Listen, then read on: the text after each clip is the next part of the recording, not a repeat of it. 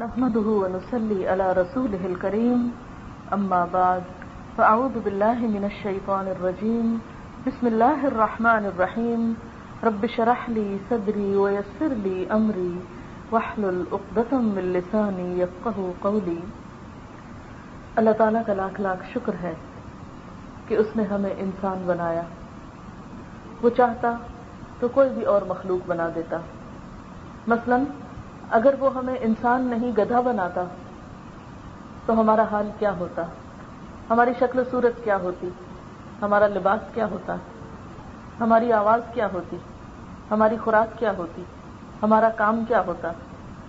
لیکن اس نے ہمیں گدھا نہیں انسان بنایا، عقل و شعور عطا کیا۔ اور یہ ہم نے اللہ تعالیٰ کو مشورہ نہیں دیا تھا۔ اللہ تعالیٰ کا یہ احسان ہے ہم پر کہ اس نے ہمیں انسان بنایا۔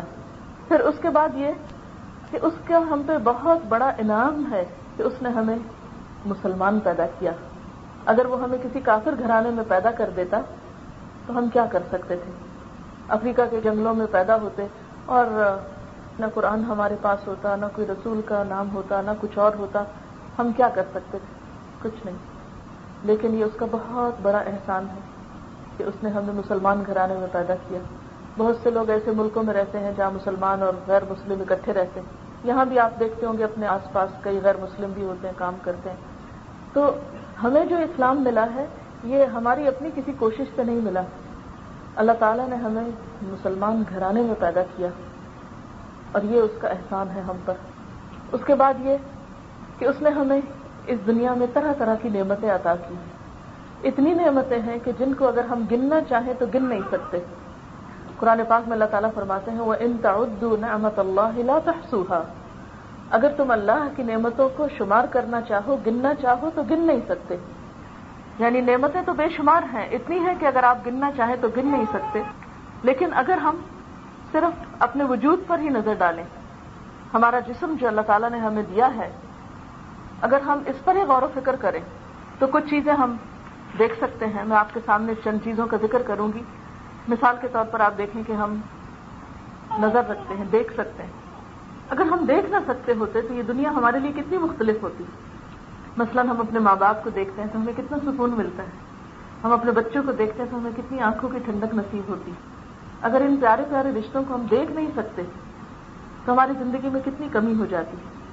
ایک بہت بڑا امیر شخص تھا جس کا نام اناسف تھا۔ وہ ایک یونانی تاجر تھا۔ دنیا کی سب سے بڑی جہاز ران کمپنی کا مالک تھا۔ زیتون کا کاروبار کرتا تھا۔ اسے دنیا کا امیر ترین شخص ہونے کا اعزاز حاصل تھا۔ اس نے امریکہ کی خاتون اول جیکولن کینیڈی سے شادی کی۔ اور اس کے بعد یہ کہ جیسے ہر انسان کو دنیا سے جانا ہوتا ہے، زوال کا شکار ہوتا ہے اور مر جاتا ہے، دنیا میں چاہے کچھ بھی انسان کو ملے، بہرحال سب کچھ یہیں رہ جانا ہے اور انسان کو خالی ہاتھ جانا ہے۔ اس کے ساتھ بھی یہی ہوا۔ جب وہ فوت ہو گیا تو اس کی زندگی پر ایک فلم بنائی گئی۔ اور اس میں یہ انکشاف کیا گیا کہ جو اناسس تھا، اس کو ایک عجیب و غریب بیماری تھی۔ اور وہ بیماری کیا تھی کہ اس کی یہ جو آنکھیں ہیں، ان کے پپوٹے جو ہیں، یہ خود سے نہیں اٹھا سکتا۔ تھا یعنی ہم دن میں کتنی دفعہ آنکھیں چپکتے ہیں، نیچے اوپر کرتے رہتے ہیں۔ ذرا سی روشنی پڑے تو ہم آنکھیں بند کر لیتے ہیں۔ کوئی چیز ہمیں پسند نہ ہے ہم آنکھیں بند کر لیتے ہیں۔ اور ویسے بھی تھک جاتی ہیں ہماری آنکھیں تو بار بار جھپکتے رہتے ہیں ہم۔ وہ جھپک نہیں سکتا تھا اپنی مرضی کے ساتھ۔ تو ڈاکٹر کیا کرتے تھے؟ صبح سویرے اس کی آنکھوں کے اوپر سولوشن ٹیپ لگا دیتے تھے، جس سے اس کی آنکھیں اس طرح کھلی رہتی تھی تو وہ دیکھتا رہتا تھا۔ اور جب رات ہوتی تھی تو وہ ٹیپ ہٹا دیتے تھے، وہ پپوٹے خود بخود گر جاتے تھے جس سے وہ سو جاتا تھا۔ اس سے پوچھا گیا کہ تمہاری سب سے بڑی خواہش کیا ہے؟ یعنی تم اتنے امیر آدمی ہو، اتنی بڑی عورت سے شادی کی، سب کچھ تمہیں ملا، تمہاری زندگی کی خواہش کیا ہے؟ تو وہ بہت حسرت سے بولا، کاش میں ایک بار صرف اپنی پل کے خود اٹھا سکوں۔ اس سے پوچھا گیا کہ تم اپنی اس خواہش کے عوض کیا دے سکتے ہو؟ اگر کوئی تمہاری یہ خواہش پوری کر دے کہ تم اپنی آنکھیں خود اٹھا لو، تو کیا دو گے؟ کہنے لگا، اپنی پوری دولت دے دوں گا۔ ساری دنیا سے امیر انسان تھا، کہنے لگا، ساری دولت دے دوں گا اگر میں اپنی آنکھیں خود کھول سکوں۔ لیکن ہم مفت میں یہ سب کچھ ملا ہوا، ہم نے تو ایک روپیہ خرچ نہیں کیا اپنی آنکھوں چپکنے پر۔ لیکن سچے دل سے بتائیے میں نے اور آپ نے دن میں کتنی بار کبھی اس کا شکر ادا کیا؟ کہ اللہ تیرا شکر ہے کہ ہم اپنی آنکھیں خود کھول اور بند کر سکتے ہیں۔ پھر اسی طرح آپ دیکھیں کہ نہ صرف یہ کہ آنکھیں، بلکہ اس کے علاوہ ہمارے کان، ہمارا دل، یہ ساری بے پناہ نعمتیں ہیں جو اللہ پاک نے ہمیں عطا کی ہیں۔ مثلا ہمارا دل جو ہے یہ آٹومیٹک مشین کی طرح ہے۔ بتائیے دنیا میں کوئی ہے آٹومیٹک مشین ایسی کہ جو کبھی خراب نہ ہوئی ہو؟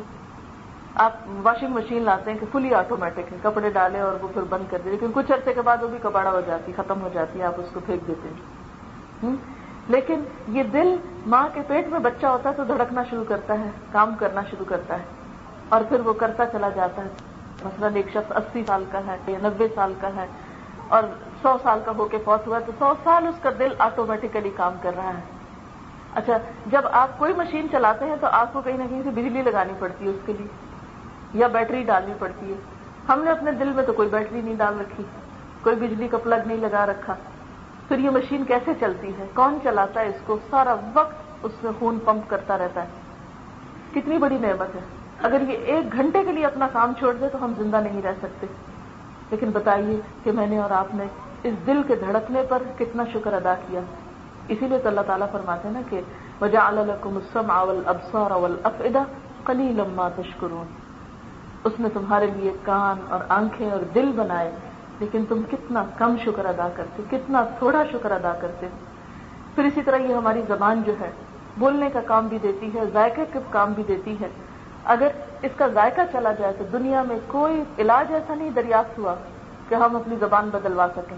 یا اس کے اوپر کی لیئر جو ہے وہ ہٹا کے کوئی اور اوپر اسکن لگوا دیں تاکہ ہماری زبان کو ٹیسٹ آنے لگے۔ کوئی اس کی ریپلیسمنٹ نہیں ہے۔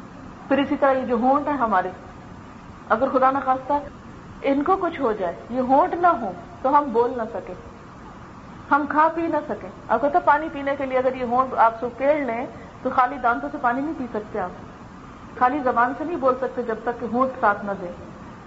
کہتے ہیں کہ تھرٹی پرسینٹ جو الفاظ ہیں وہ ہمارے ہونٹوں کے ذریعے ادا ہوتے ہیں۔ پھر اسی طرح آپ دیکھیں کہ ہمارے منہ کے اندر جو لعاب دہن ہے، اگر یہ لعاب دہن خشک ہو جائے تو ہم ایک لفظ نہ بول سکیں۔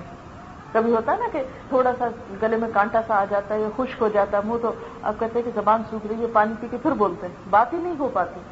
بعض لوگوں کو اگر اس کی تکلیف ہو جائے کہ ان کے منہ میں لعاب دہن پراپرلی نہیں بنے، تو ہر وقت پانی ان کو ساتھ رکھنا پڑتا ہے۔ ہر تھوڑی دیر کے بعد پانی منہ میں ڈالنا پڑتا ہے، تب وہ صحیح طور پر کام کر سکتے ہیں۔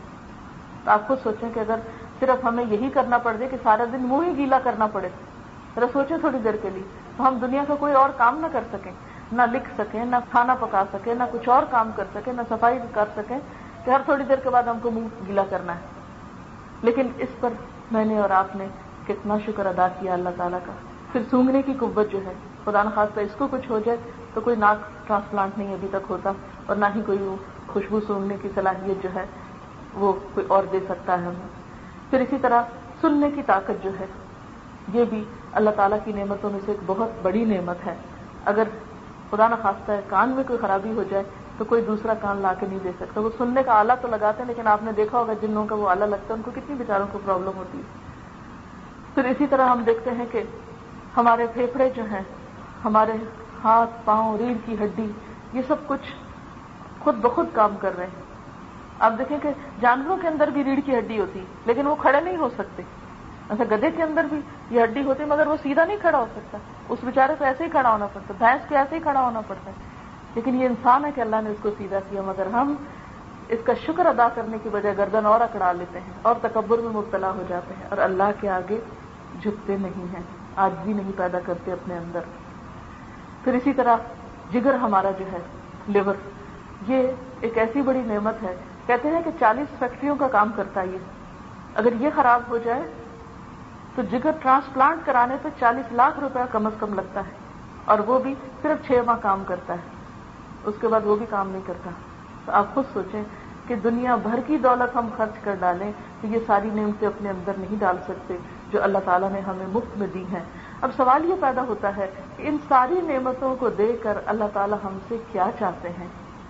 کیا ہم سے وہ پیسے چاہتے ہیں کہ لوگوں دنیا میں جاؤ، خوب مال کماؤ، پیسہ لے کر آؤ تو پھر میں تمہیں جنت دوں گا؟ پھر میں تم سے راضی ہوں گا۔ لگتا تو ایسے ہی ہے اس لیے کہ ہم سب اسی کے پیچھے ہی بھاگ رہے ہیں اور تو کسی کام کے لیے وقت ہی نہیں رہتا ہم کو۔ نماز پڑھنے کا صحیح وقت نہیں ہے، دین سیکھنے کا نہیں ہے، سکھانے کا نہیں ہے، اور کوئی کام کرنے کا نہیں، اس لیے کہ ہر وقت پیسہ بنانے کی دھن ہے۔ پھر اسی طرح اور جتنی بھی نعمتیں ہمیں اللہ تعالیٰ نے دی ہیں، تو سوچنے کی بات یہ ہے کہ ان نعمتوں کو پا کر اللہ تعالیٰ ہم سے کیا چاہتے ہیں؟ وہ مال نہیں چاہتے ہم سے۔ اور نہ وہ ہمارا مال دیکھتے ہیں یعنی دیکھنے سے مراد ویسے تو دیکھتے ہیں، لیکن یہ تو وہ اس سے امپریس نہیں ہوتے کہ کس کے پاس کتنے پیسے اور کون کتنے پیسے رکھتا ہے، کون کتنا مالدار ہے، کتنی جائیداد پراپرٹی ہے کسی کے نام پر، اس کو اس سے کوئی دلچسپی نہیں۔ ان اللہ ضرور الا سورکم و اموالکم ولا ضرور اللہ قلوبکم و اعمالکم۔ اللہ نہ تمہاری شکلیں دیکھتا ہے، نہ تمہارے مال دیکھتا ہے، وہ تو تمہارے دل دیکھتا ہے تمہارے اعمال دیکھتا ہے، تمہاری نیتیں دیکھتا ہے اور تمہارے عمل کو دیکھتا ہے کہ تم کیا کرتے ہو؟ تو وہ ہم سے نہ تو ہمارا مال چاہتا ہے۔ پھر کیا اللہ تعالیٰ ہم سے کوئی خدمت کرانا چاہتا ہے آپ نے نہیں، خدا نخواستہ ایسی کوئی بات نہیں ہے۔ اس کو تو کسی کی کوئی ضرورت ہی نہیں ہے۔ ضرورت مند تو ہم ہیں۔ یا الناس، انتم الفقراء الى اللہ۔ اے لوگو، تم سب اللہ کے محتاج ہو۔ واللہ هو الغنی الحمید۔ اور اللہ وہ بے نیاز ہے، تعریف والا، اس کو کسی کی ضرورت نہیں۔ پھر وہ ہم سے کیا چاہتا ہے؟ کہ ہم کیا کریں؟ اس نے ہمیں کیوں بنایا؟ وہ ہم سے کس بات کا تقاضا کرتا ہے؟ یہ ساری نعمتیں دے کر وہ ہم سے کیا چاہتا ہے؟ وہ چاہتا یہ ہے کہ ہم اس کو پہچانیں، اس کی عبادت کریں، اس کا شکر ادا کریں۔ ان نعمتوں کو پا کر نہ وہ قیمت چاہتا ہے ہم سے، نہ ہی ہم سے کوئی اور چیز چاہتا ہے، نہ کوئی خدمت چاہتا ہے، نہ کوئی معاوضہ چاہتا ہے۔ وہ چاہتا ہے کہ ہم اس کی ان نعمتوں کا شکر ادا کریں۔ یہ سب نعمتیں اس نے دی ہیں تاکہ ہم شکر گزار بندے بن جائیں۔ اب سوال یہ پیدا ہوتا ہے کہ شکر کس طرح ادا ہو؟ یعنی کیا کریں؟ شکر ادا کرنے کے لیے، بندگی کے لیے ہم کیا کریں؟ تو سب سے پہلی بات یہ ہے کہ ہم یہ سمجھیں کہ یہ سب کچھ ہمیں اللہ تعالیٰ نے دیا ہے۔ کسی اور کے ہاتھ میں نہیں ہے یہ دینا۔ صرف وہی دینے والا ہے۔ اس کے ساتھ کسی کو شریک نہ ٹھہرائیں۔ پہلی بات تو یہ ہے۔ یعنی یہ نعمتیں اس نے دی ہیں، اس کی طرف سے ہیں۔ یہ سب اس کا کمال ہے، کسی اور کا نہیں ہے۔ کیونکہ بعض اوقات لوگوں کو جب دنیا میں کوئی تکلیف آتی ہے بیماری آتی، کوئی دکھ آتا ہے کوئی پریشانی آتی ہے تو وہ کیا کرتے ہیں؟ اللہ تعالیٰ کو بھول کر اور چیزوں کی طرف متوجہ ہوتے ہیں۔ مثلا بعض لوگ اگر اولاد نہیں، تو وہ کیا کرتے ہیں؟ کہ کسی قبر کے پاس جائیں گے یا کسی اور ایسے بزرگ کے پاس جائیں گے اور ان سے اولاد مانگیں گے۔ تو یہ سب چیزیں پھر کس میں آ جاتی ہیں؟ شرک میں آ جاتی ہیں۔ تو نعمتوں کو پا کر، نعمتوں کے شکر میں پہلی چیز اعتراف نعمت ہے کہ واقعی یہ ہیں نعمتیں اور اللہ تعالی کی دی ہوئی نعمتیں ہیں۔ دوسری بات یہ کہ ان نعمتوں کو پا کر، ان نعمتوں کو حاصل کر کے ان کو اللہ کی مرضی کے مطابق استعمال کیا جائے۔ یعنی جو کچھ بھی ہمیں ملا ہے، ان نعمتوں کو، ان چیزوں کو ہم صحیح طریقے پر استعمال کریں اور صحیح طریقہ کون سا ہے جو اللہ تعالیٰ کا پسندیدہ ہے اور وہ کون سا ہے جو نبی صلی اللہ علیہ وسلم کی سنت کے مطابق ہے؟ اس طریقے پر۔ اب مثال کے طور پر کیسے؟ مثلا اگر اللہ تعالیٰ نے ہمیں زبان دی ہے یا اللہ تعالیٰ نے ہمیں آنکھیں دی ہیں یا ہمیں دل دیا ہے، یہ تو ہم مان لیے کہ یہ سب کچھ اسی نے دیا ہے۔ اب یہ کہ ان سے وہ کام لے جس سے وہ راضی ہو جائے۔ مثلا زبان سے ایسی باتیں کریں کہ جو اللہ کی پسند کی ہوں اور وہ باتیں نہ کریں جو اللہ تعالیٰ کو ناراض کرنے والی ہوں۔ لیکن اگر ہم اپنی زندگیوں کا جائزہ لیں اور ہم اپنے اوپر غور و فکر کریں، تو ہم خود اپنے آپ سے سوال کریں کہ ہم اپنی زبان کو کن چیزوں میں استعمال کرتے ہیں؟ کیا اللہ تعالیٰ کی مرضی کے مطابق؟ کیا اس کو راضی کرنے کے کاموں میں؟ یا ادھر ادھر کی فضول باتوں میں؟ ہماری زبان اللہ کا ذکر کتنا کرتی ہے؟ کیونکہ آپ دیکھیں نا، جو چیز آپ کے دل میں ہوتی ہے، وہ زبان کو خود ہی آنے لگتی ہے۔ تو مشکل نہیں ہوتی اس کو زبان پہ لانے میں۔ اگر دل میں اللہ تعالیٰ کی محبت ہو، دل میں اس کی نعمتوں کی قدردانی ہو، دل میں شکر گزاری کے جذبات ہوں، تو پھر ہو نہیں سکتا کہ زبان ذکر نہ کرے۔ اسی لیے وہ دعا سکھائی گئی نا کہ رب جالنی لک شکارن لک زکارن اے اللہ، مجھے اپنا بہت زیادہ شکر کرنے والا اور بہت زیادہ ذکر کرنے والا بنا۔ تو اس لیے شکر ادا کرنے میں کیا کرنا ہے؟ اللہ کی نعمتوں کو اللہ کی مرضی میں استعمال کرنا ہے۔ اللہ سبحانہ و تعالیٰ کی پسند کے مطابق اور اس میں ایک ایک چیز کو آپ دیکھ سکتے ہیں، اپنا حساب خود لے سکتے ہیں۔ مثلا زبان ہے تو زبان سے اللہ سبحانہ و تعالیٰ کا ذکر کرنا ہے۔ ہاں؟ یعنی آپ صلی اللہ علیہ وسلم کا طریقہ کیا تھا؟ کانا یزکر اللہ فی کل احیانی ہر وقت اللہ کا ذکر کرتے تھے۔ صبح، شام، اٹھتے، بیٹھتے، لیٹتے، جاگتے کھانے کھانے سے پہلے، کھانے کے بعد، واش روم جانے سے پہلے، وہاں سے نکلنے کے بعد، چھینک آنے پر، اچھی خبر سننے پر، بری خبر سننے پر، کسی کے فوت ہونے پر۔ یعنی آپ دیکھیے کہ اگر آپ مصنون اذکار کی کوئی کتاب پڑھیں تو آپ حیران ہو جائیں گے کہ سارے دن میں آپ صلی اللہ علیہ وسلم نے ہر ہر موقع پر ذکر کیا دن میں ستر سو بار تو استفاری کیا کرتے تھے۔ حالانکہ قرآن پاک میں آتا ہے کہ آپ کے اگلے پچھلے سب گناہ معاف تھے، آپ گناہوں سے یعنی معصوم تھے، لیکن اس کے باوجود آپ کیا فرماتے تھے کہ افلا اکون ابدن شکورا، میں اللہ تعالیٰ کا شکر گزار بندہ نہ کروں ذکر کرنا جو ہے وہ دراصل کیا ہے؟ شکر ادا کرنا ہے اللہ تعالیٰ کا، جو زبان کے ساتھ ہوتا ہے۔ پھر اسی طرح ان نعمتوں کے شکر کا ایک اور اہم ترین حصہ یہ ہے کہ ان نعمتوں کو اللہ کی نافرمانی کے کاموں میں استعمال نہ کیا جائے۔ مثلا زبان ہے تو زبان سے مثلا جھوٹ نہ بولا جائے۔ آپ کو معلوم ہے کہ جب کچھ جھوٹ بولتا ہے تو فرشتے اس کی منہ کی بو سے کئی میل دور چلے جاتے ہیں۔ یعنی اتنا مکرو کام ہے جھوٹ بولنا۔ جھوٹ اور ایمان ایک دل میں جمع نہیں ہوتا۔ جھوٹ ایمان کا دشمن ہے۔ پھر اسی طرح غیبت کرنا۔ دوسروں کی پیٹ پیچھے بیٹھ کے اس کی عزت خراب کرنا، اس کی برائیاں کرنا۔ نبی صلی اللہ علیہ وسلم جب معراج پہ تشریف لے گئے تھے تو آپ نے دیکھا کہ کچھ لوگوں کے ناخن تانبے کے ہیں اور وہ ان ناخنوں سے اپنے منہ اور سینے کو نوچ رہے ہیں، اپنا گوشت نوچ رہے ہیں۔ تو آپ نے پوچھا کہ یہ کون لوگ ہیں جو اپنے آپ کو نوچ رہے ہیں؟ تو بتایا گیا کہ یہ وہ لوگ ہیں کہ جو دوسروں کی پیٹ پیچھے ان کی برائیاں کرتے تھے اور ان کی عزت کو پامال کرتے تھے، ان کی عزت سے کھیلتے تھے۔ آج ہم لوگوں کا شغل اور مشغلہ بن گیا ہے کہ اپنی تو کوئی بات یاد نہیں، نہ اپنی کوتاہیاں، نہ عیب، نہ غلطیاں، ہر وقت دوسروں کے عیب چننے میں لگے رہتے ہیں۔ کیا فرمایا قرآن پاک میں اللہ تعالیٰ نے؟ وہی کل ہمزت لمزا ہلاکت ہے، تباہی ہے، ہر اس شخص کے لیے جو تانا دینے والا ہو، عیب جوئی کرنے والا۔ تو جو شخص بھی دوسروں کے عیب کے پیچھے پڑ جاتا ہے، تو اللہ تعالیٰ اس کو اس کے گھر میں رسوا کر کے چھوڑتا ہے۔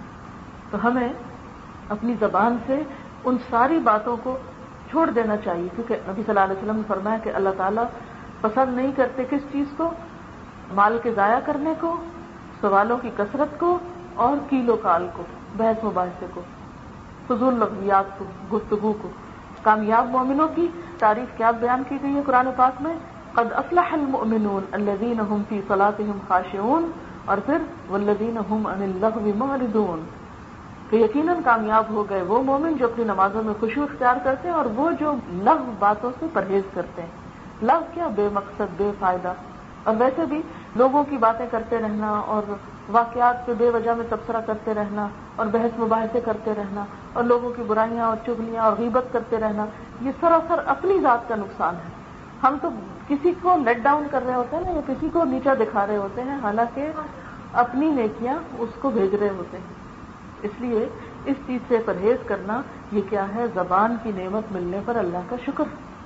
پھر اسی طرح کانوں سے وہ چیزیں نہ سنی جائیں کہ جو اللہ تعالیٰ کو ناپسند ہے لیکن کس قدر افسوس کی بات ہے کہ آج گھر گھر میں میوزک ہو رہا ہے۔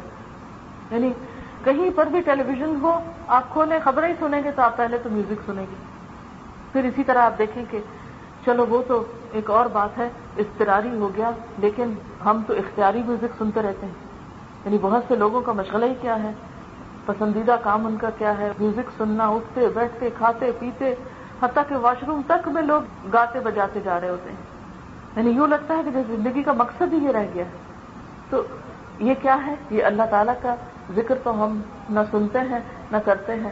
ابھی ہم حرم میں تھے تو میں نے یہ بات بہت نوٹ کی کہ عموماً جب کراط شروع ہوتی تو بچے چیخ گھاڑ مچا دیتے ہیں۔ اتنا شور کرتے، اتنا روتے ہیں، اتنا روتے ہیں، چیختے ہیں۔ وہ حیرانی ہوتی ہے کہ اللہ کا ذکر ہو رہا ہے، ان کو کیا ہو گیا؟ یہ کیوں چیخ رہے ہیں؟ پھر مجھے یہ بات سمجھ میں آئی کہ اگر یہ روز گھر میں تلاوت سنیں، روز ان کے گھر میں قرآن پاک کا کیسٹ لگے، یہ بچے روز سنیں، تو یہ یہاں آ کے چیخے نہیں۔ یہ قرآن سن کے ڈرے نہیں۔ یہ قرآن سن کے روئے نہیں، بلکہ قرآن کی آواز سے ساتھ ہی خاموش ہو جائیں۔ آرام سے بیٹھ کے سنیں۔ کیونکہ یہ بات تجربے سے ثابت ہوئی ہے۔ برطانیہ میں اس پر ایک تجربہ ہوا کہ کچھ ماؤں کو جب بچے ان کے پیٹ میں تھے تو ایک خاص قسم کا میوزک سنایا گیا۔ جب وہ بچے پیدا ہوئے تو وہ جب روتے تھے، ان کو وہ میوزک سناتے تھے، وہ چپ ہو جاتے تھے۔ جو وہ ماں کے پیٹ میں سنتے رہے۔ تو اس سے وہ تجربہ کیا کہ جس آواز سے بچے مانوس ہوتے ہیں، اس کو سن کر ان کا خوف دور ہو جاتا ہے۔ ہاں؟ لیکن ہمارا حال کیا ہے کہ ہمارے بچے قرآن سن کے رونا شروع کر دیتے ہیں۔ ماں نماز پڑھنے لگتے بچے رونا شروع کر دیتے کیوں روتے ہیں؟ اگر ماں پہلے دن سے نماز پڑھتی ہو ان کے سامنے، تو بچوں کو پتا ہو کہ ماں نے اتنی دیر تو خاموش ہونا ہی ہے۔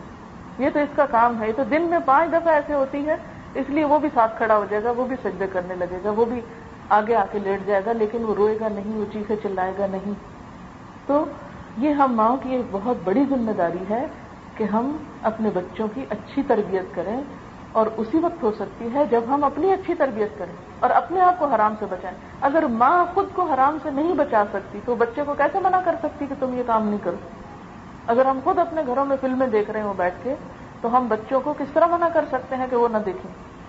جس چیز سے ہم خود نہ رک سکتے ہوں، ہم دوسروں کو روک ہی نہیں سکتے۔ یعنی باہر کی تبلیغ تو چھوڑیں۔